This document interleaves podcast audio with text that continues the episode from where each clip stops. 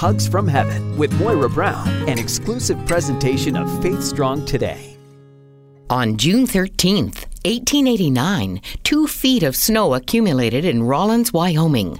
Wacky weather occurrences are no longer remarkable. Apparently, August is the only month the province of Saskatchewan has not seen snow. Ironically, the day after learning this factoid, I was driving through Moose Jaw, Saskatchewan on May 30th, marveling at the early morning low lying fog patches, when my friend said, I don't believe it. That's snow. Sure enough, the Trans Canada Highway was lined on both sides with white stuff. A major hailstorm had hit the city in the night. I attended Briarcrest Bible College, just 20 minutes west on the number one at Caronport from 1985 to 87. Harsh weather was no surprise on the prairie. It was a joy to return to Saskatchewan for Women's Journey of Faith in its 18th year.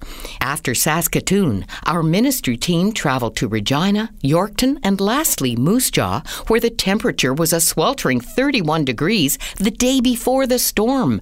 At 2 a.m., I awakened to a dramatic lightning show with a huge downpour that farmers were desperate for. Our weather anomaly posed no threat as we headed for the airport in Saskatoon. But tonight's newscast will highlight other events that impact lives in places where floods, fires, volcanic eruptions, and other abnormalities are destroying homes and communities. In his suffering, the Old Testament prophet Job challenged the Lord. Out of the storm, the Lord said, Have you visited the storehouses of the snow or seen the storehouses of hail? Who created a channel for the torrents of rain? Who laid out the path for the lightning? Who makes the rain fall on barren land in a desert where no one lives? Who sends rain to satisfy the parched ground and make the tender grass spring up? Psalm 148, verse 8 is David's answer.